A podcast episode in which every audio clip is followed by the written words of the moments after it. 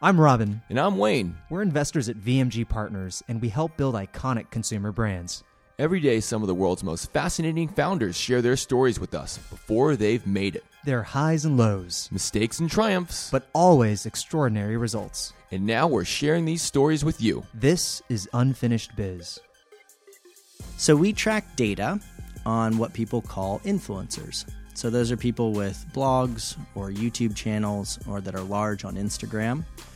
Um, and it turns out that when those people get really excited about a brand or a product, they tend to talk about it, um, and that brand or product tends to grow. On this episode of Unfinished Biz, we chat with Conor Begley and Jonathan Namnath, co founders of Tribe Dynamics, which has reinvented how marketing and social analytics work within the beauty industry. But how did two college buddies end up as beauty guys?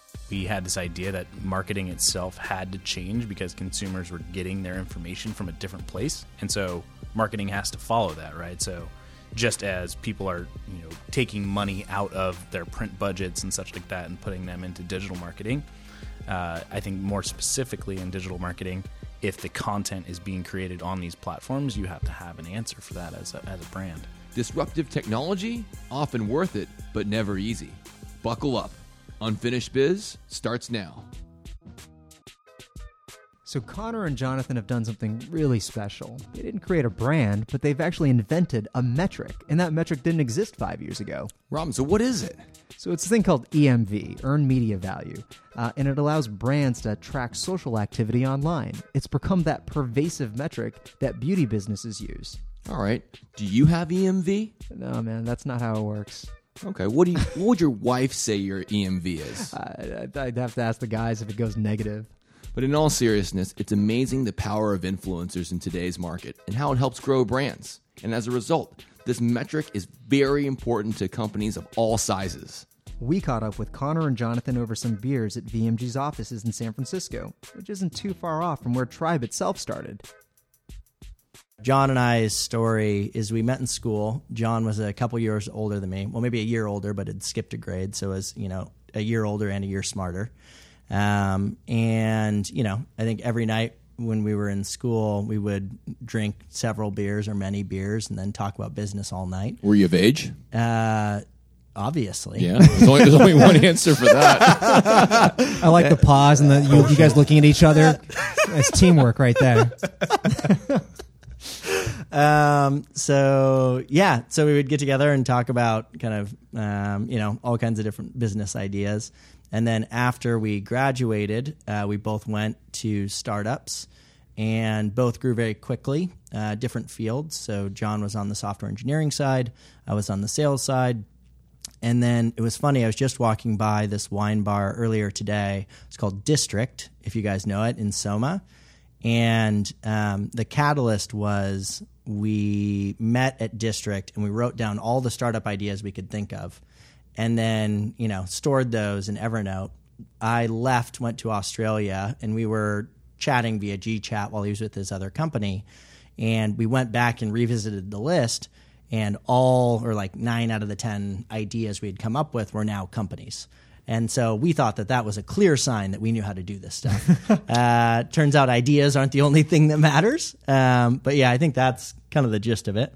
Yeah, I mean, we we had had kind of like informal versions of that for years, and then I think finally we are like, we should actually just write these down, like uh, legitimately sit down and do this. And um, I think it, it, we tried to kind of uh, be pretty diversified in like what uh, what what kinds of ideas, you know. So it was like healthcare or education or whatever, and we tried to come up with ideas that were kind of interesting like, in terms of where the world was going. And um, I think uh, this idea was really born out of the fact that uh, we were like, nobody reads magazines or newspapers anymore, and uh, nobody likes ads. So what does that mean, uh, especially for Silicon Valley, who's I don't know, all the talent is uh, thinking about how to get people to click on more ads all the time. So uh, that's, that's kind of where this specific idea came from. But So- most mostly beers. Yeah, mostly beers. That was how we met. Nice. Yes. So uh, the obvious, you know, conclusion there is that you guys wanted to to dive headfirst into the beauty category. Yeah, that was the obvious. We went education, healthcare, eyeliner. Exactly. Um, that That's was right. kind of the natural Beauty path. junkie. Yes, Yeah. that was exact path. Right. No, I think you know for us the funny thing was on the on the beauty stuff was we um, got into that space and had to have a real kind of uh, uh, moment with the two of us like, hey, are we going to be beauty guys? Like, is this what we're going to do? And what was funny was some of our earliest employees told us that one of the primary reasons that they joined the company um, was because we had the, you know, the we made the decision to go against something that we really weren't all that interested in on a personal level, um, but seemed to be the right business decision for for the business that we were running.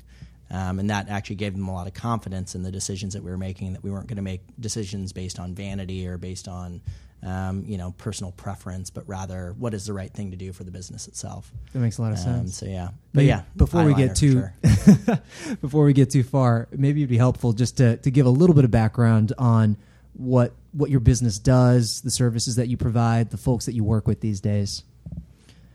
Yeah, so John leaned back from his microphone. I guess that's me- my, my question to answer. Right. Uh, I, I've That's done what he it. does for a living. I've done it for a few, ti- few times. Um, so we track data on what people call influencers. So those are people with blogs or YouTube channels or that are large on Instagram.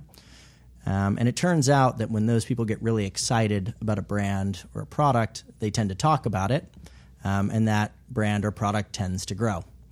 And so, um, what that's led us to is working with corporate partners to help them identify who these up and coming brands are uh, so that they can either acquire them or learn from them or just benchmark their own internal brands against them, uh, as well as working on the brand side to help them figure out okay, who are the influencers that I should work with? What can I learn from the brands that are growing really quickly in this space? Um, and then how do I understand what my competition is doing? So how do I understand, um, you know, what is working for them that I can potentially learn from? Uh, but we are primarily a data and technology company. That's really what we focus on, uh, with some kind of built-in consulting at the beginning of the process. Um, yeah. Did it start out with all this figured out, or how did the business really kick off? Yeah, I mean, I think for us, uh, it was a, a, a very slow and painful learning process. Um, at the same time, you know, the thing that we always talk about was we created this really corny video that's still available. That is was me recording it on a MacBook in a quiet room in the bottom of a WeWork. Uh, that then got turned into a video, and it's um, the cool part about it was we created that video maybe five years ago, right about when we started the company, and everything in that video still holds true in terms of our theories and our um, you know theses on the space. And so I think the the actual product that we've provided has changed over time and has evolved significantly, um, based primarily on you know, what we get from our clients, the feedback that we get from them. Um, but yeah, no, it's it's changed a lot over time for sure. Uh, evolved a lot is the way I would I would classify it. I think like the main business thesis hasn't really changed at all. I think you know we we had this idea that marketing itself had to change because consumers were getting their information from a different place, and so marketing has to follow that, right? So just as people are you know taking money out of their print budgets and such like that and putting them into digital marketing, uh, I think more specifically in digital marketing. If the content is being created on these platforms, you have to have an answer for that as a, as a brand. Uh, so so it hasn't really changed from that at all, which is kind of surprising. Um, in in some ways, uh, I think it's easy to to take these kinds of business pivots along the way and kind of lose your lose your way, so to speak. But um, for us, it's it's just been more about the business model itself changing, and um, yeah. Was there a, a notable turning point where you knew you were onto something? Uh, yeah, you know, there was there was a point where we were making uh, something like I don't know, I want to say fifteen thousand dollars a month, and then we we were like, you know what? How do we go about I don't know putting together a package of services and software and everything like that that we can actually charge five to ten thousand dollars a month for instead of charging you know a thousand dollars a month at a time and trying to grow that client list in that way and um, we came up with this whole list of things that we had to, to add to our, our kind of uh, list of services and, and, and data offerings and everything like that to come up with a valuable package. But then Conor went around, went out, and within two weeks signed a client for ten thousand dollars a month, and all of a sudden our our revenues went from fifteen to twenty five thousand dollars overnight. So I think, and then and then it subsequently sold another you know three or four over the next two months, and it was like uh, I think we actually found a real business model here. So John's sugarcoating this a little bit. We were running out of money, right? and so you know, for us, we it took us almost two and a half years to get to around fifteen, twenty thousand dollars a month. And then you know we said, okay, we're like we're not going to make it unless we hit profitability, which was about forty thousand dollars a month. And so like, how could we possibly get there? I'm like, we're never going to get there doing what we're doing today. And so, you know, how do we rethink um, kind of the process of getting to there, right? And that's a lot of what he talked about. And then the cool part was, you know, we we repackaged the services, increased the price significantly, added in a little bit of consulting, um, and we went from about fifteen, twenty thousand to around fifty five thousand dollars a month within like three months, um, which was a huge jump for us. In that it took us two and a half years to get to the first twenty, um, and so yeah. And I think a cool anecdote, although this is probably not something I should say on tape, was the I mean, you should you should definitely say it. yeah, it's a little concerning. So the month we hit profitability, we had five thousand dollars in the bank, and we had a five thousand dollar loan out to John, a note uh, from John for five thousand dollars, um, and that was the month that we hit profitability. Um, but yeah, but yeah, we did hit it, which was good. That's incredible. Did he pay you back? Yeah, I paid myself back. Yeah, Okay, Out of that's tribes, uh, yeah, and I actually invested significantly more than that too, uh, my own personal money into it. And I think it was uh, it was something where we were continually trying to kind of drag this thing into existence because we, we we felt so strongly about this theory, and and it, it really was just about about working with the clients in a way that made sense. And I think the biggest thing is that, especially if you're selling a product that is a little bit out there um, in terms of if it's not an established marketing process or something like that, they're going to need a lot more hand holding than just saying, here's a dashboard, go have fun for 250 bucks a month. It's just not going to provide any value as opposed to if you actually are acting as as almost an employee of theirs, um, they can actually get the benefit of of that package um, and and and quite a bit more than that. Uh, so so. That But what I was think, it? I mean, the the revenue was doubling, quadrupling. What was that turning point? That act of, of your customers. What did they? What value were they receiving that they're willing to pay so much more? Yeah, I mean, I think there were a few launching points. Um, so one launching point was even earlier on in the process. I mean, kind of, I think we skipped through that step, which was we call it our ditch digging story. So at about a year in, we had raised hundred thousand dollars. Uh, we were making thousand dollars a month, and John looks over at me and he goes, "Dude, what the f- are we doing? right? We could be making more money digging ditches than we're making doing what we're doing right now." And so around that time, we had a meeting with Brian Sugar, who's the CEO of Pop Sugar, um, also well affiliated with Sequoia, et cetera, right? And this was an investment meeting. And so we go into this meeting. And of course, as the business guy, I've got the whole deck ready. Then I'm ready to go through my pitch. And I get, you know, two slides into it. And Brian goes, I, I really don't give a shit about your deck. Just show me the product. And so um, we start showing him the product. Him and John are geeking out, you know, over the product because he's a coder. And uh, Brian goes, "All right, guys, you're no longer raising money."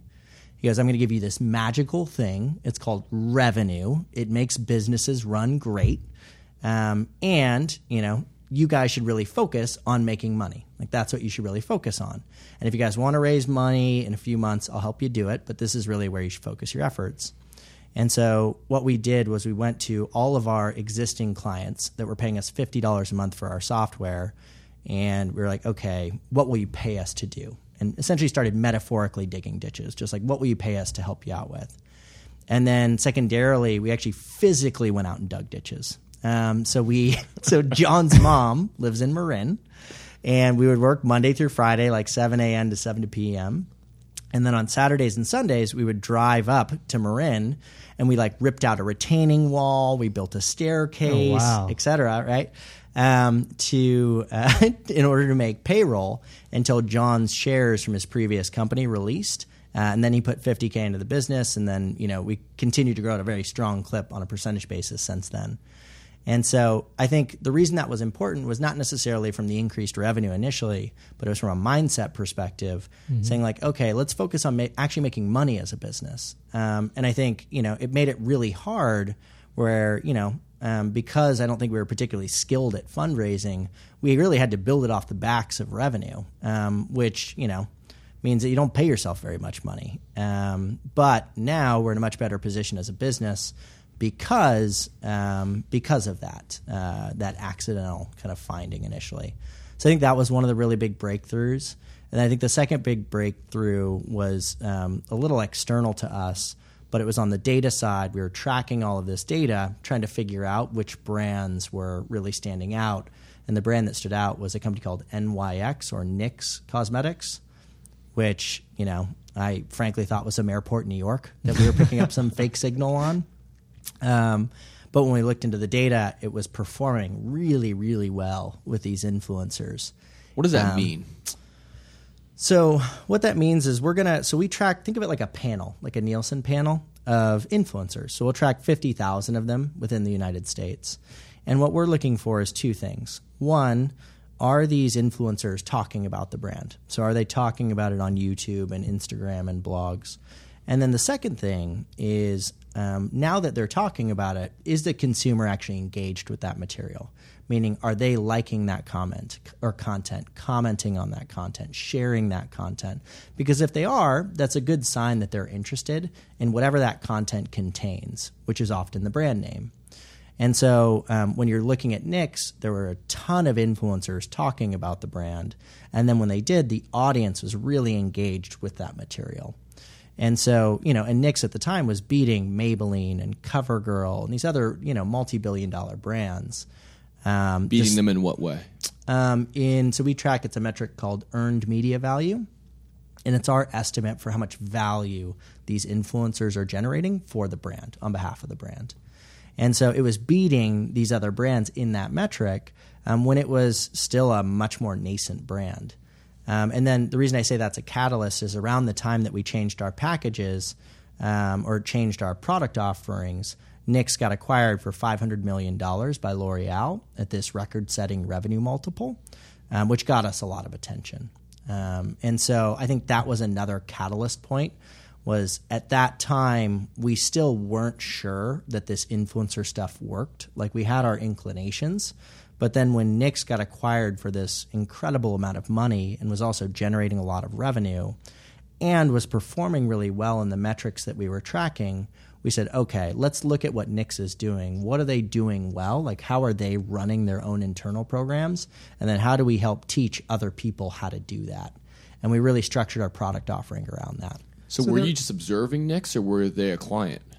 So at that time, we were mostly observing. They were using our data to track how they were doing. But for us early on, I think observation was a really key learning for us. Um, and I think if you look at, I think we've continued to use that as a business where we'll say, okay, what are the best in class doing that's working really well? And how do we learn from what they're doing? And then take those lessons and apply it to the brands that we work with, right? And so, um, yeah, so it was mostly observational at first. We ended up working with them over time on the data side, um, but they really came up with all the strategies on their own. I, we wouldn't claim credit for that. So there are other guys who obviously are, are out there sort of tracking data, uh, coming up with their own metrics as well. But I think one of the things that's always been so sort of amazing for me is that EMV is now a metric that, you know, small indie brands know. What's EMV? Well, exactly what Conor just said. earn, earn media value, right? Like Yeah. that. That you guys have turned that into a thing. Um, and you know, it sounds like it started with NYX, but now you know you hear it, whether it's a, a small indie brand or in, I'd probably argue some of the you know boardrooms of some of the, the largest beauty businesses out there. So what set you guys apart? I mean, other people were were other people had the same idea. I think the uh, you know there's actually a technical difficulty in doing it, and and um, you know you actually have to listen to everything that people are saying and have a, a way to retroactively apply these metrics that um, that is probably pretty novel. I think the the key differentiator is that we're measuring basically solely engagement around that content as opposed to just sheer mentions, which I think was kind of the uh, the state of the art, if you will. And I think the other thing that people were focusing on before was uh, measuring Twitter data because of the convenience in getting that data en masse. You could say, I want every single mention of this phrase or hashtag. And at the time, Twitter would just give you give you that data for free, um, which is great if you're tracking kind of overall consumer mentions or something like that. We kind of went a lot more narrower and and kind of deep within kind of these specific influencer communities, but we wanted to do so across all of the different platforms. So Twitter, Instagram, Facebook, YouTube, uh, Pinterest, etc., all at the same time. And I think uh, that focus on a engagement and b you know going where these influencers were specifically uh, was what set us apart. And I think secondarily for us, just like, and I think this is a nod hopefully to other B2B kind of enterprise businesses out there. Not that I necessarily want to give away our own distribution strategy, but we found a lot of success in using the same philosophies that our brands were utilizing, um, but on a kind of B2B enterprise stage. And what I mean by that is our basic thesis is that the infrastructure surrounding publishing has changed dramatically. So the cost to publish content has decreased significantly, which results in a lot more people creating content, which then makes PR a lot more important because there's a lot more publishers.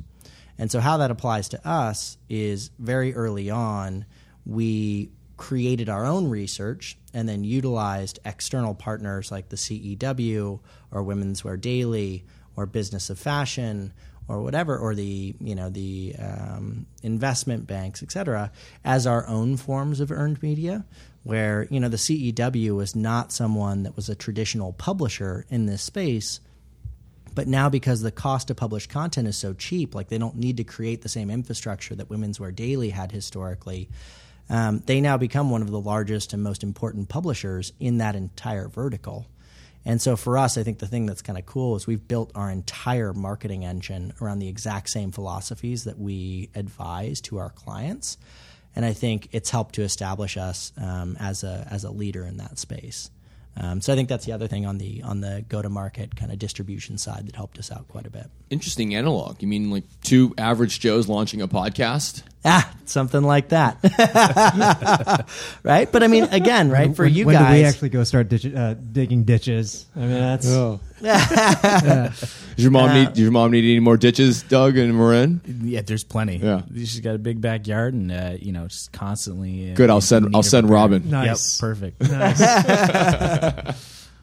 Yeah, I think uh, it- it's it's been an interesting uh, discovery along the way, specifically as it pertains to focusing on, you know, this specific vertical that we're in in beauty that has enabled this uh, publishing kind of uh, go to market strategy that Conor is referring to, and I think if you know if we had made any of these kinds of decisions differently, it wouldn't really worked in the same way. So we get a lot of the kind of network effects of people knowing what EMV is specifically in the beauty industry. Outside of that, people are like, I've never heard of it. So so I think that'll continue to kind of play into how we expand in the future. I mean, at what point did you realize that hey, EMV is a thing? It's it's it's it's kind of taken a life of its own. Where before you guys were, I'm sure, sort of, you know, uh, adding it to to particular conversations of influencers, so that it, it was it was giving it sort of you know credibility. But at some point, I'm sure that it just took off on its own. Yeah, I mean, it was tough because I think at different points we thought the metric was really interesting, obviously, and a good way to measure things. I think the NYX example first was a really clear example of like, wait a minute, like this number means something. And then over time, I think we realized that for these companies, they were having a really hard time measuring this activity, and that this metric was a good, really good way to to measure that. I think there was some really conscientious efforts on the product side to integrate it and to make it the center point of a lot of the software that we distribute and the reporting that we do, which contributed. And then I also think on the marketing side, you know, you really just follow the signal when you find it. And I think at different times we've gotten advice on, you know, when you find a distribution strategy that works, like just do it and do it heavy. Um, and I think that uh, for us, again, a lot of it was just following the signal on our side. But there are certainly times where, like, is this going to be the centerpiece of our company? And I think that um, it really has become uh, the centerpiece. And I think, and and I don't think that's because you know part of it's because we've done a good job of marketing it, but part of it's because there was just a really big need in the market um, to measure this kind of thing. Um, so yeah. What's been your opinion on the change of the influencer strategy with more and more influencers monetizing. What's changed since the, the early days of Tribe? Yeah, it's a good question. I think that for us, one of the biggest learnings about the influencer space was um, the lack of reliance on paying people. Because I think that when people focus on influencers, they tend to focus on, okay, who are the big names and who's getting paid to, to talk about these brands. When the reality is that the brands that are being really successful are actually focusing significantly more on building relationships, getting to know the influencers, fitting into the content that is organic and authentic in nature rather than having to pay to get exposure. Um, at the same time, I do think that there's a really big discrepancy between the amount of money that is getting paid to these influencers um, and the amount of money that is getting paid to more traditional institutions um, that have more historical measurement when it comes to value attribution. And so it's like, you know, if you look at Glamour Magazine's Instagram account. I think it has like 100,000 followers. And there's probably a thousand influencers that have a larger following than that, right? Like Right. m- maybe more. Um, and most of those will dwarf Glamour Magazine's. But Glamour Magazine is probably still making a lot more than every single one of those influencers. And so I think the reality is that those, I think the, the dollar volume will continue to increase over time. I just think as a brand, the important thing here is understanding which bucket you fit into. So if you're a toothpaste brand, like nobody's going to talk about you. It's very unlikely. Um, but if you're a brand in a passion category where people are talking about you already, fitting into that organic, authentic content where they're just talking about the brands they really like is actually the way to win. And so I think what's changed to your question is I do think there's more awareness of that concept now versus historically there was a lot of spray and pray, a lot of, you know, taking what they've done in traditional media buying and bringing it into the influencer space. So just reallocating print budget to, you know, influencer budget and paying them in the same way that they would pay a print kind of magazine. Um, so I do think that the sophistication on the brand side has accelerated significantly. Um, and I also think that although the budgets on the influencer side, side have increased significantly in terms of how much they're getting paid, I actually still think it's not quite there. Um, and that's mostly because people just aren't fully comfortable with it yet. Uh, even though the audiences are, are frankly significantly bigger and significantly more trusting than they are of traditional media. Does the sponsorship cause churn? Do they lose credibility with their ultimate audiences? I think it's pretty self-regulating. I, I think that's the, you know, we have data to back up that certain influencers when they go out there and they uh, do a whole bunch of uh, sponsored content, that as a result their engagement rates do actually take a hit, and uh, the ones that are uh, doing uh, the best are actually actively tagging other people in the community. They're tagging tagging a bunch of different brands. They uh, and they actually have a bunch of content that's not brand uh, related. So so they have to act kind of like a magazine in the sense that um, if your entire magazine was all ads, no one would read it. Uh, but you you kind of have to come up with what is the right balance to like pay my bills and then also have interesting content for your for for your community. And so even while the kind of subscriber counts don't necessarily drop off, um, the true engagement kind of counts do drop off. So is there a life cycle to being an influencer? I think there can be if you don't do it right. So the you know the uh, ultimate example of it dropping off, like John's talking about, is Michelle Phan. Um, so early on, Michelle Phan, when she would talk about your brand, you'd sell out instantaneously. And then as she became more corporate and L'Oreal put their stamp on her forehead and started restricting her editorial content, you know, her audience started losing faith in her as a publisher. And so I think what John's referring to when he talks about self regulation is that I think some of this is prevented in that the influencer gets an immediate feedback loop. So if they publish something that looks inauthentic or looks like they were paid off or looks like they're representing a product that isn't real or good, um, then They're their audience out. gets called out immediately.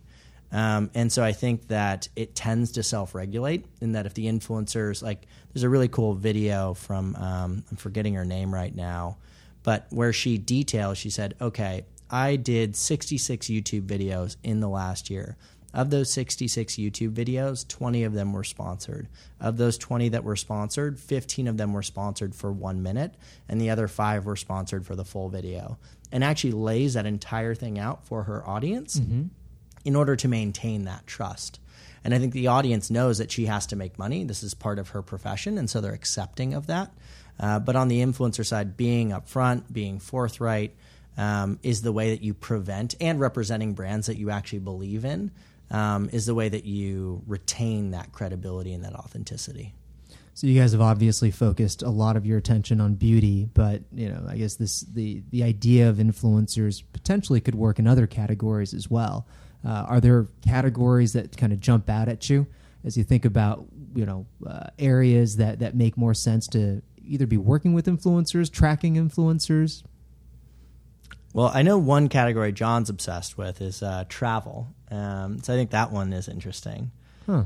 Yeah, I think uh, you know if, you, if you're if you're trying to discover where to go next, I think there's like some of this like kind of inception thing where if you if you're seeing all these people go to a particular island that you've never heard of, whether it's a celebrity or otherwise, just a friend, uh, you're just much more likely to to think about that the next time you're going to book travel. And if you look at the uh, tourism board budgets, they're just massive and the state of the art of, of, of advertising for say San Francisco in South America, which that's a thing.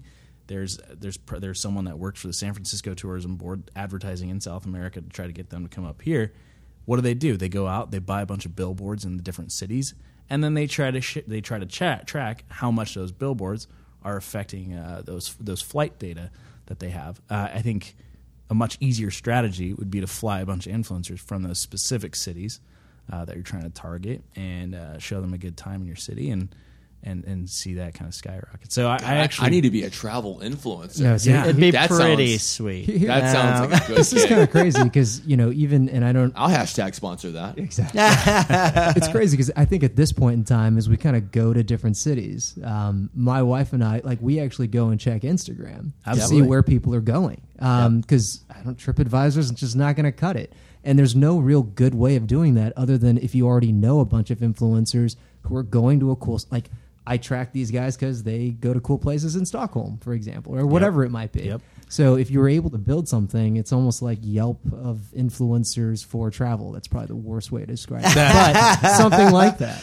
Well, I mean, the thing that was crazy, what had got us on that track was uh, we looked at all the data. So the Caribbean islands published their tourism data, and we started correlating our own data with tourism data. And the number one island that we tracked was this uh, island called Turks and Caicos.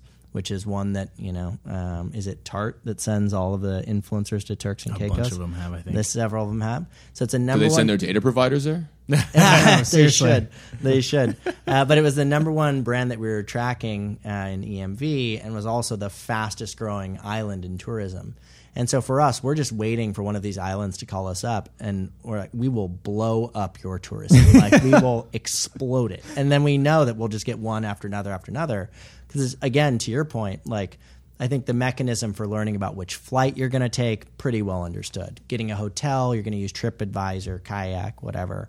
Um, even like even the experiences, you'll use Yelp or TripAdvisor. But where you're actually going to go, um, it's not really well mapped out yet. And I think it's very natural in this space where if you're taking a bunch of really cool photos and videos and whatever, you know, that's just that that aesthetic appeal um, really captures people's attention um, and helps them figure out where they want to go. And so, uh, yeah, so that's one that we're really bullish on. That's a little, you know, uh, not obvious. so Turks uh, and yeah. Caicos, if you're listening, call us up. Well, we- no, we got to pick a We have a huge island. following in the Caribbean, so um, Good thing you mentioned watch out. this. Good thing you good thing you raised. we might that. do it pro bono too. Just send us on the trip too, Awesome. and yeah, we're good to go. Now, now, now that we've kind of baited you in, a, in answering that question, how do you maintain focus as entrepreneurs? Ah. yeah, I think I don't know. I feel like we're we're actually fairly good uh, on the focus side. I think we, um, you know, early on we were voracious readers. Now I'm really lazy because the business is going. Um, but like just reading constantly in order to figure out how to make the business survive. Give up reading. right. Yeah, Way, way uh, to, way to help out the future, the children of the future. Yeah. Um, but read a few books that had really consistent themes. So there's one called Crossing the Chasm, another one called um, Zero to One, another one. So the whole Clayton Christensen series, if you know that, like the um, Founder's Dilemma and those. And if you looked across those books, there was a very consistent theme of kind of focusing initially on a target niche and dominating that niche. Um, and then slowly expanding into other horizontal categories. So for you know Clayton Christensen, it's about taking a market that some uh, dominant competitor has and slicing off a chunk and just serving that chunk way better. Um, for um, crossing the chasm, it was okay, similar to like the PayPal model, where PayPal early on, almost 95% of their revenue came from uh, the eBay power sellers. Because, you know, for eBay at the time, if you wanted to like sell your Mickey Mouse figurine, you had to like you, you know you had to actually mail or you wanted to buy one you had to actually mail a paper check to that person. Mm-hmm. And so for them transferring money was disproportionately important than it was for other people. Now over time transferring money online you know became a more regular thing and paypal expanded its audience.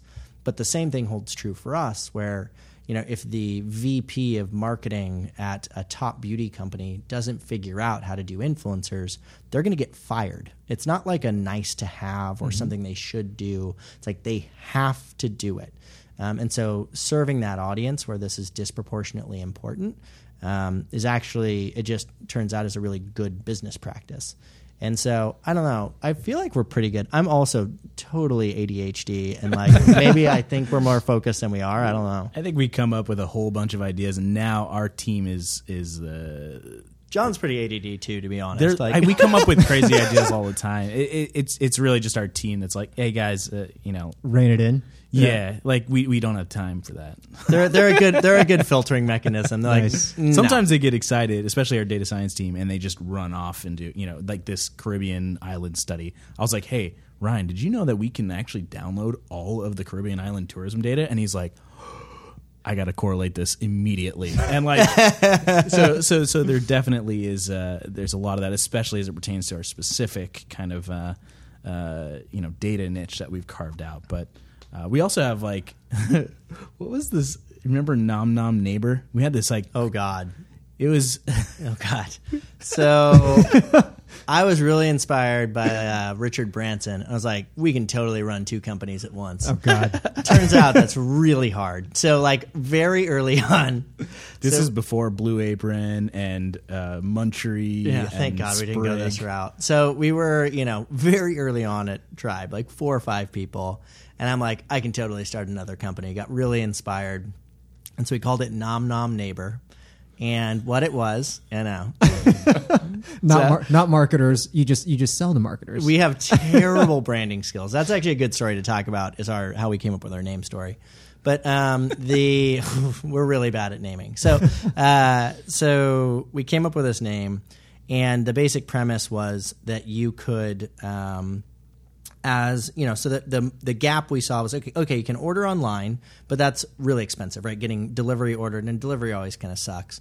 And you can cook for yourself, but particularly as somebody living in a city, it's hard to like have the right ingredients. It takes time, and so like, I'd love to buy like lasagna from my neighbor. Um, like that would be really cool because you know then they can find an alternative source of income because they can make three lasagnas instead of one. Can get a whole rating system going and you know and then you get to meet your neighbors you get the whole airbnb ethos whatever. And so it got so far as we were like gonna do it. We had like our launch date. We were gonna be geolocated. It was gonna be focused on the mission. We We had like ten chefs. we that had were 10 lined up chefs like- that we had vetted Oh, wow. that were gonna like they had their meals ready or they like had you know plans for what they were gonna do. And then like four days before we're like we gotta pull the plug like this is impossible like running two companies at once is just it's just Our like business models like we were gonna take a dollar off the top, and then I was like, Conor, do you realize how many meals we have to sell to make any appreciable amount of money? I know. yeah Think about the mouths you would feed. Them. yeah, I, see, I, that's that's farther along than I thought. I thought your story was going to be, well, we had this great neighbor who made the most phenomenal lasagna, and we had to figure out how to get it out there. no no no and it's It was um, much more like a gig economy kind of answer. You and guys- it's specifically in food where I still think it, it doesn't. There is something in between a grocery store and full on like you know pizza delivery that that has to make sense, and it, it, it's still not there yet. I, I'll, I I'll be honest. You guys, you guys lost me at food safety. I was like, I was like, oh, wait, wait. So my quote unquote neighbor is going to make three lasagnas. Yep. So that I mean that was also part of the problem. You wouldn't was eat your neighbor's our, food? Our I, I, I don't know if these are actual names. Who knows where this is coming from? there are some legal issues as well. uh, No, related no, to this no idea. neighbor told me he was my neighbor.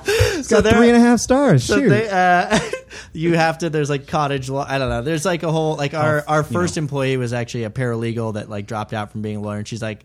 Guys, I looked this up. This is not legal. That's like right. we can't do this. That's what I figured. Um, and uh, but we, you know, it was very much at the time. You know, you This have is like these Uber, crazies. They were exactly. like, "Oh, where I see, you know, where other people see red tape, we see opportunity." That kind of thing. yeah. Wherever other people see laws, we see opportunities. Right? We're just going to break them and then say we're a platform. Yeah, we're a platform. We don't serve the meals. Right. Like, you know, That's on right. their it's their responsibility to get That's the right. licenses. We're just a marketplace. Yeah, exactly. So Other than nom nom neighbor, Yeah. you talked about funding your business through digging ditches. yes, Correct. Did you fund your business in any other way? Well, like Conor said, it was uh, I, I was fortunate enough to uh, land into a very you know a very successful company uh, right out of school uh, called Marin Software. They IPO'd, uh, and as you know, when when the company IPOs, you kind of have this lockup period where you can't sell. So, I think you know I'd, I'd left before uh, probably a year before the IPO, and so then we were like 18 months in, and we were just waiting for the actual day that I could sell all of it to then you know plow a bunch of money into Tribe, and I think uh, that was where we were like really we were like okay if I if we just get a thousand more dollars we can make it to Sunday or you know Monday morning and and we can make this work. So it was pretty pretty stretched then. I think at the same time we had a lot of so we raised like a hundred thousand at the start from you know um, from some like family and friends, etc. And then over time, just raised really small amounts. Um, not because we were trying to be really smart with our cap table, but just because you know it was hard. It was hard to raise money um, for us because I think that we had some background. Like I'd been really successful in sales. John had been really successful on the software engineering side, but we were still fairly young without you know much track record. And so, um, you know, since then, but I would say that one of the things that we lucked out on is I think that in the tech space, there is this rush to raise capital from tech investors. Like that's a really common strategy. Um, but it turns out that tech investors just really don't actually provide that much value. Um, the only thing they really provide is like you know an, an enhanced network for hiring software engineers, which was not not something that we really needed. And so for us, you know, most of our cap table initially was raised from people that were within the industry. And then, you know, they'd put in a check for 25 or 50K or whatever. Um, but all of those people became advocates within the industry and actually helped drive a lot of like enterprise value, like actual revenue. Um, and, and so I think for us, um, the network that we had initially was just really, really helpful in building out the business. And so, in, in a, on a pure numbers basis, up until recently, we had raised just under a million dollars. Um, and for those that don't know our business, we're about 55 full time employees. Um, we raised another million dollars maybe six months ago just to kind of pad the balance sheets. Uh, but almost all of our money, like we've been profitable for the last three years straight, like profitable to break even. Um, and really grow off of the strength of our customers. And we're, you know, more than doubling year over year and, you know, in the like high single digit millions in terms of revenue. And on top of that, you guys are, it sounds like, going into different countries as well. Yeah. Yeah. We just started our uh, UK subsidiary, which uh, uh, is supposed to be our launch pad to Europe, but uh, we'll see if the uh, Brexit folks uh, are going to shut down that strategy. Uh, but no, I think uh, we're we're expanding pretty fast. I think we're gonna we're gonna open up in uh, Asia Pacific and as, as well as uh, in Brazil, hopefully in the next year. So moving fast. Are there any other future expansion plans and other capital raising that may be on the horizon? I mean, I think for us, the strategy that we've developed over time is we evaluate our finances on an annual basis. So we look at them kind of towards the end of the year, take a quick snapshot of how we think the year went, and then plan for the next year. So I think for us, we'll probably end up doing another, you know, we'll raise some additional capital next year. Um, how much is still to kind of be seen. Um, so I think that's something that we're considering for next year. I think as we think about opportunities, though, you know, to John's point, um, international is a big opportunity, and I think for us, we're getting a lot of demand from our, our existing clients to expand internationally. And so, you know, with that, there's probably some increased capital that'll be needed. Um, but again, I think in terms of operating the business, you know, we've found a lot of value in continuing to operate with discipline in the way that we spend things. Like if you look at our last deck that we raised money with, it was a single white page that said, "Here's how much money we made last year. Here's how much money we made this year. Here's like you know," um, and we bought IKEA desks for twenty eight dollars. Right, like that's what our office is outfitted with is twenty eight dollar IKEA desks and a few other lines. Um, and we raised a million dollars in a couple weeks with that. Um, and I think you know, um, so I think we will continue to operate with that philosophy because I think it's very easy to raise a lot of money and then start spending irrationally or start spending on things that are small in nature but add up to a lot of money over time. Um, so I think even if we do raise more money, we won't operate um, significantly differently than we have up until this point. How do you decide what value? How do you value a business like Tribe and, and then go raise capital around it? Yeah, I mean, I'm happy to talk about my. I don't know. Do you want to talk about it? I think it's pretty typical, right? Like if if you look at uh, companies that are generating some sort of revenue, you just you just kind of pick a multiple, and and there's a lot of like SaaS guides out there. So you, you say, okay, here's our here's how much we're doing in terms of top line revenue. Here's our growth rate, and like it'll spit out like a, a range of numbers, and then you just go out to the investors with this one pager, and you say, hey can you give us a million bucks at you know this this valuation? My And like, valuation twenty eight dollar IKEA desks. who's who's in? I'm kind of loving this one pager. It was. Uh, This is great. it was kind of surprising and i think you know the thing that that that made sense to us was like early on we spent so much time focusing on uh, you know how to create the perfect deck and how to Right. do all these different things and you know i remember reading something that um, they were talking about how great twitter's deck was early on and then somebody responded with well like yeah their deck was great but they were also twitter like Right. you know, being Twitter made it a lot easier. Like, build a really great business, and then it makes it a lot easier to raise money, right? Because you actually have a good business. Like, I remember we were having a call with an investor that put in a significant chunk of capital in the last call, and he's like, "So, you know."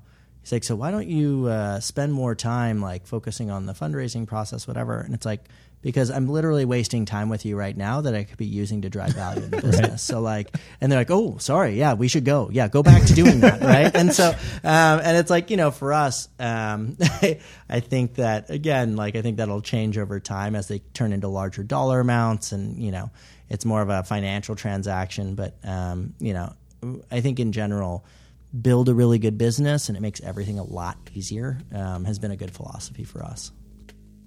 Right after the break, we'll talk more with our guests, co founders of Tribe Dynamics, Conor Begley and Jonathan Namnath. Unfinished Biz is a VMG Partners production. You can catch up on all our episodes at unfinishedbiz.com and chat with us on Twitter at unfin underscore biz. Subscribe to our podcast for free on iTunes or any podcast app of your choice. If you like the show, leave us a review. We love the feedback. Five stars. And now, back to our episode with Tribe Dynamics, Conor Begley and Jonathan Namnath. So you guys look back on on your experience thus far. When was a or what was your bet the company moment? It's hard to answer because I think over time you make a series of investments or a series of kind of decisions um, that all lead to. And, and frankly, you try to not make decisions that are a bet the company moment. like that might be the bet the company moment is like not making a bet the company moment. We actually have this mantra that's just Yeah. it's just two words, just don't die. so like everyone's like, okay, what are the successful like traits of all these big companies or you know companies that have been around? The the one thing, the only thing that ties them together is that they didn't run out of cash. That like if they you know, were able to pay their bills, whatever, they live to see another day and fight another day. And so we try not to bet the entire company with single decisions. I I love that your guys' mantra is the same mantra that I have when I'm playing Super Mario Brothers.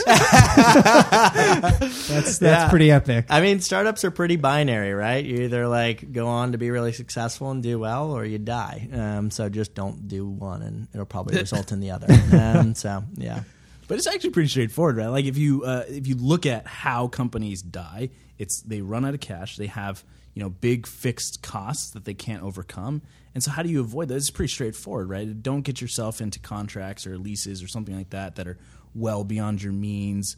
Uh, you know, you just have to kind of have that risk management uh, viewpoint there, and and and then then you're really not betting the company, but you're making little small bets that I think add up to a lot.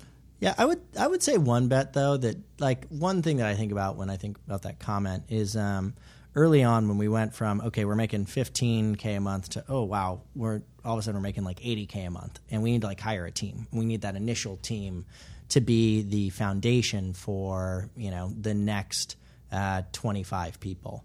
Um, I think that we made some decisions that were what I would call you're betting, you know, we're betting the future of the company, which was who are the people that are going to take us to that stage. And at the time that you're that smaller company, um, you really have limited choices, right? So you can either get somebody that's experienced but may not be all that motivated and it's kind of topped out in terms of their career, career trajectory, or you can get somebody that is young, that is inexperienced, but that you know has really high opportunity, right? Really, you know, is a high top end. Um, because getting somebody in between is just way too expensive generally.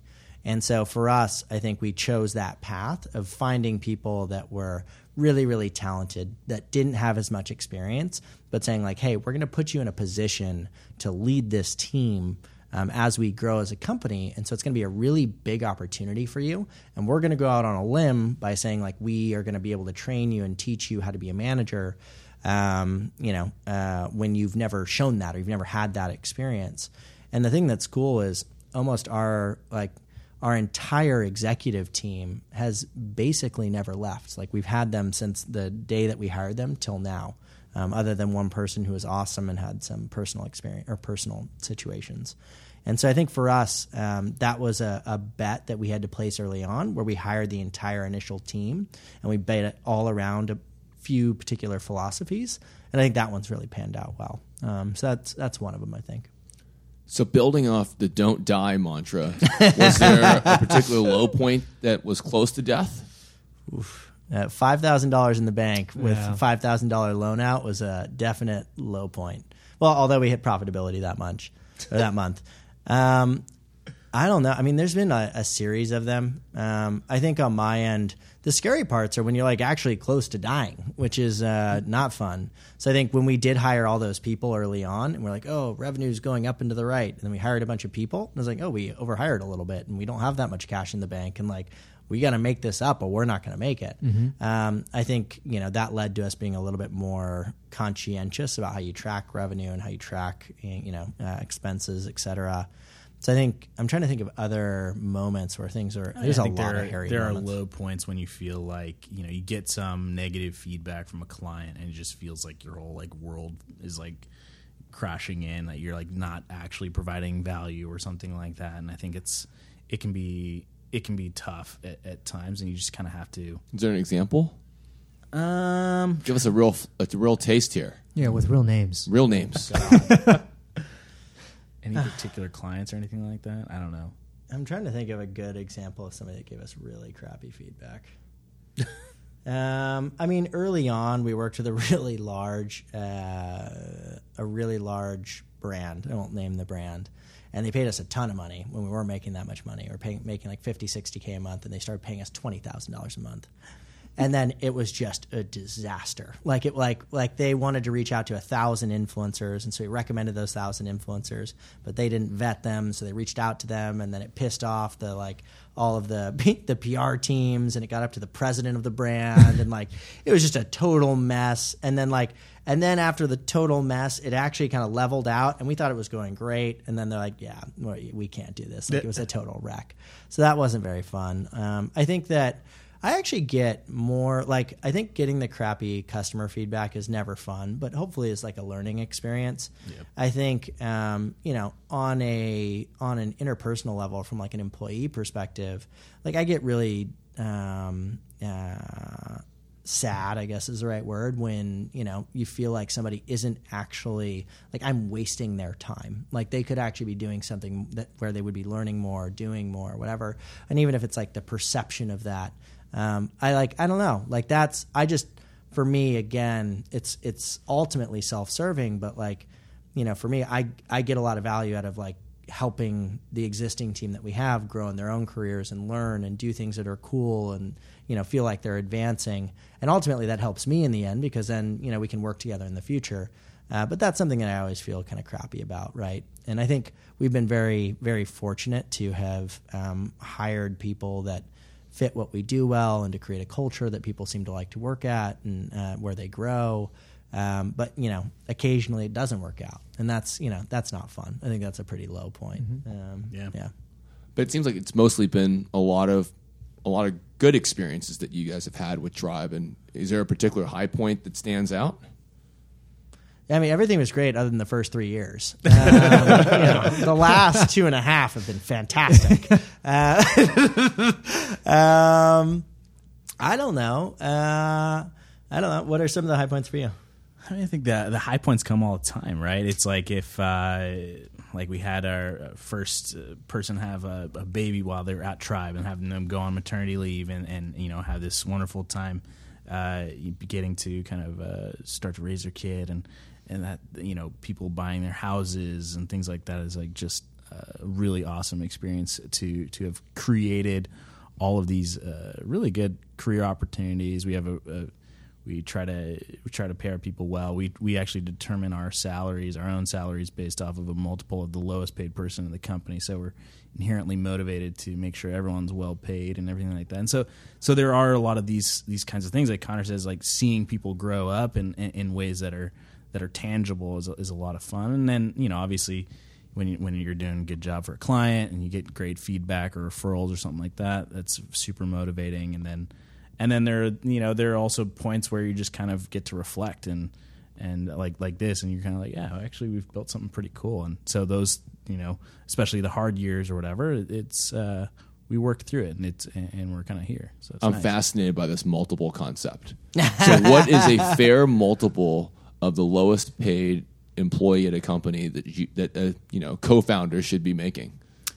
3x Three x. that's our answer but Yeah. i mean I, I don't know what other people would choose i, I No, think just say what, Yeah. it was your opinion of Yeah. it. Yeah. yeah. So, so I, I think that's a you know if you look at uh, we we, we kind of did this this uh, I can't remember what if it was like an article we read about it was the difference between like American culture in terms of how we pay uh, executives versus uh, I think this one particular was highlighting uh, the culture in Japan and and actually even the largest companies in Japan uh, only pay their uh, their CEOs an average of something like you know five x their average employee, and and having that be you know I think in, in of uh, the kind of S and P 500 in America, it's like it's something like 400 x. It's Right. it's something obscene. Right. Um, so I don't I don't know if if that was kind of where we started to think about that, but it I think sometimes it's easy to forget how hard it is to say like live in San Francisco on like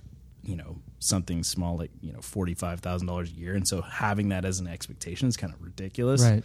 So we're like, how do we make sure that that never actually happens? And and so you just put in kind of a minimum wage, and you say uh, that that's pretty aggressive, and, and make sure that that we're kind of uh, keeping ourselves accountable to that. So, what keeps you up at night, guys? I mean, everything. Uh, I think uh, you know we uh, we talk about it a lot. Um, we kind of call it founders insomnia, which is you know for us for the first three years. Maybe this is why they were the worst three years. We lived together. Um, so we lived Oh, together that's for the first interesting. yeah. All the- right. so we You would still live together? no, we're, we're, we're married now. So. Uh, You I mean, no, we don't live together, and we're not married to each other either. If that's the question, um, no. I think the funny thing was our wives, who are our girlfriends at the time, said that we spent a lot more time with each other than we did with them. Um, but you know, we'd wake up and like have coffee in the morning and talk over breakfast about things, and then go work all day, come back, be making dinner together, talking about work, and then we would wake up simultaneously at 3 a.m. and be like, "I can't sleep. Can you sleep?" Like, no, and then like start thinking about work. And so I think that um, you know there are different times where where it kind of comes up. I think that John gave me some really good advice at one point where he's like, "Don't fight it, just do it." He's like, "Just if you're awake at three and all you can think about is work, just do the work and then sleep in and come in a little bit later." Um, and I don't know if that's the best life advice for people in general, but it, it works all right for me. I mean, you know, usually there's some idea, right, that's keeping you up. You're some some train of thought. And if you're sitting there in bed and you're not actually writing something down, then that's when this kind of like circular logic comes in, and then all of a sudden you're just you you're up from like 3 a.m. to 5 a.m. and you haven't actually made any progress.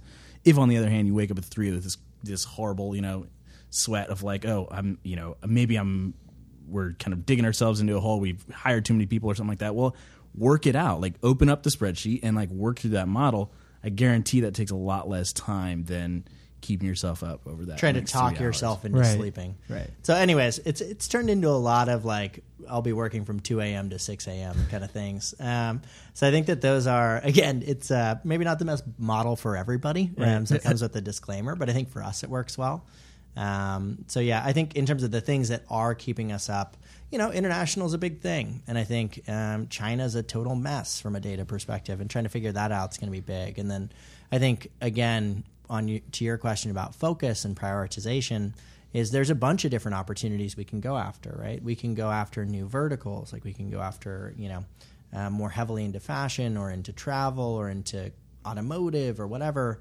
Um, or you know we can focus on agencies and publishers, which are like another client in this space that we don't really service. Or we can go into the product sphere and try to help brands create better products using the same data.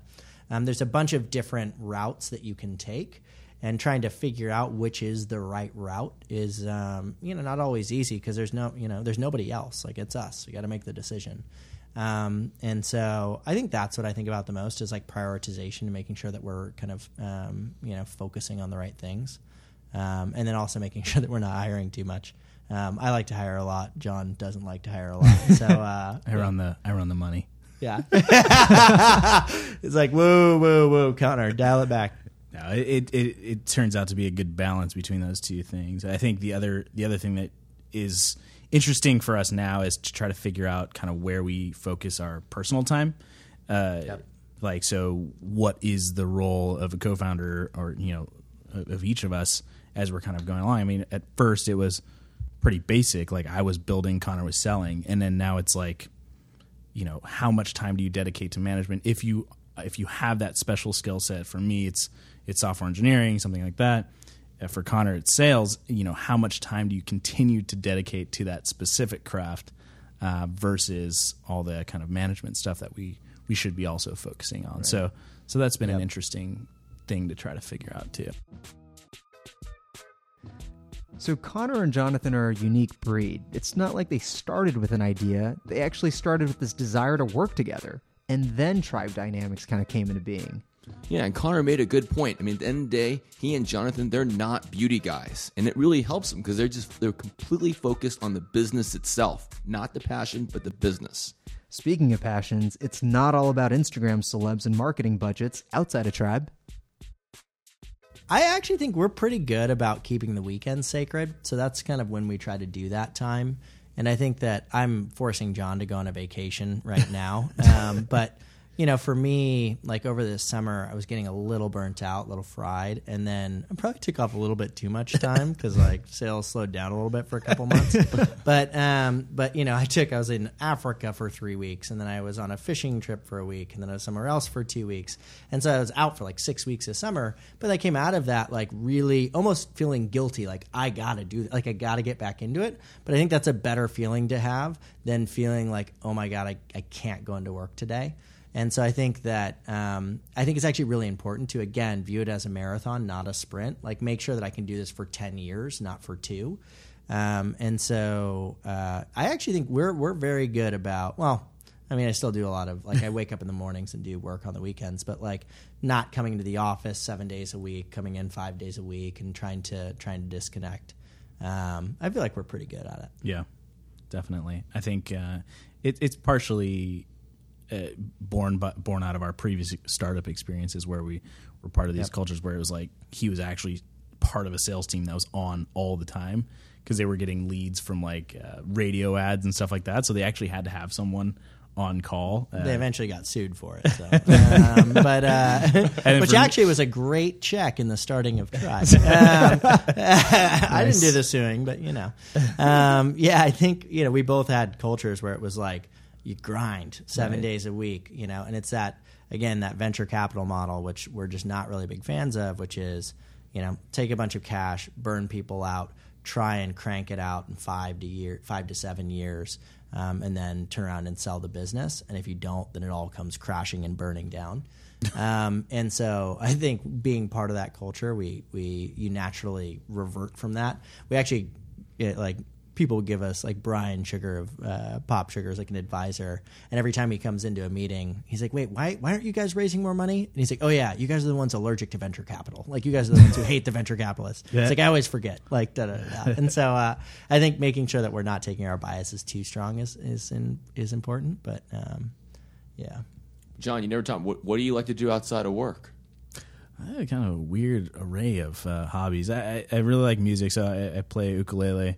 Uh, I grew up playing Did violin. you? Br- oh, I wish you. I wish, I I wish we had known this before. That would have been Oh perfect. God. It's all right. We'll, we'll, we'll, we'll, we'll give you a call and you'll record it. It'll be great. uh, and then I, I also uh, watercolor, and then uh, I don't know. Uh, that's, that's kind of You like a, He's much more interesting. I than me. I don't do anything. bro. You're like I- a Yeah. you're like a savant. I know.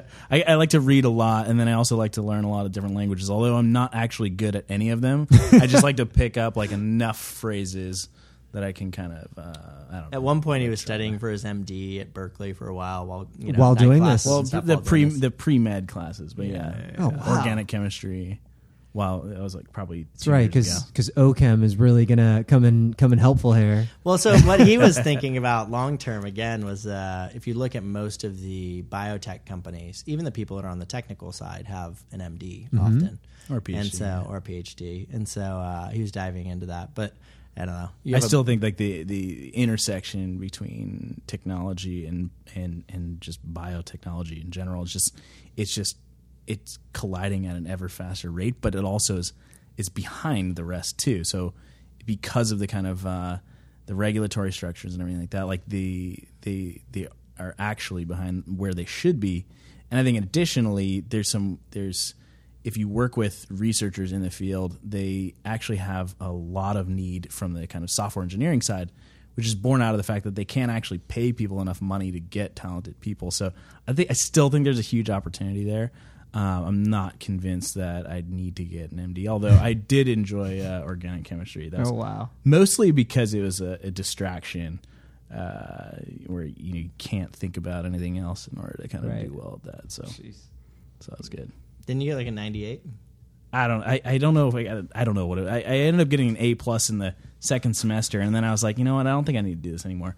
And kind of proved myself out. And so, but, yeah. That's impressive.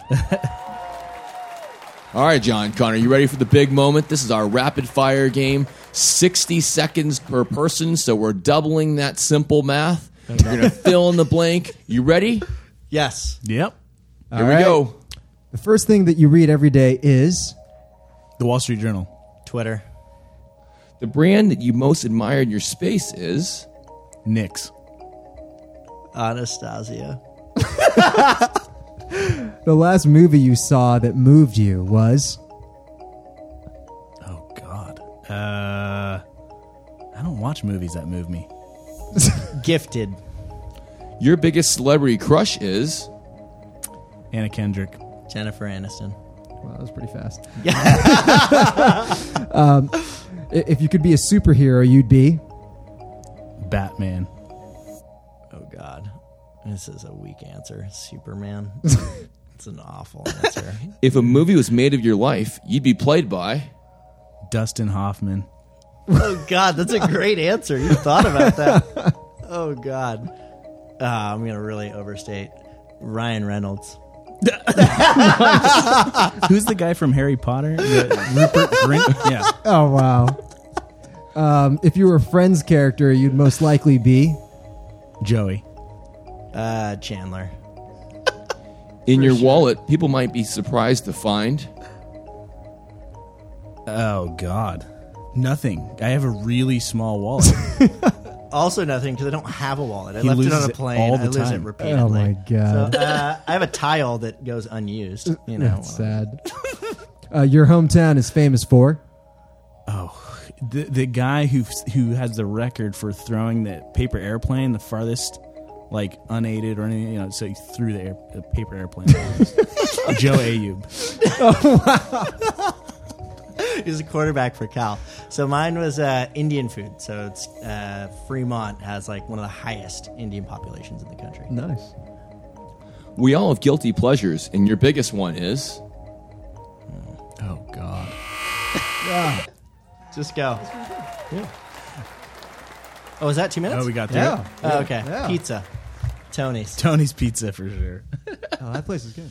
For the founders out there, what what words of advice would you give them?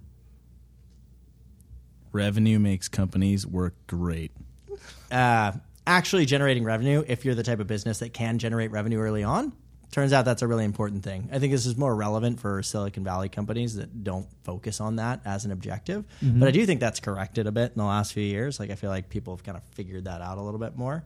Actually here's mine. Hire really awesome people. Like hire the best possible people you can. Like go out on a limb.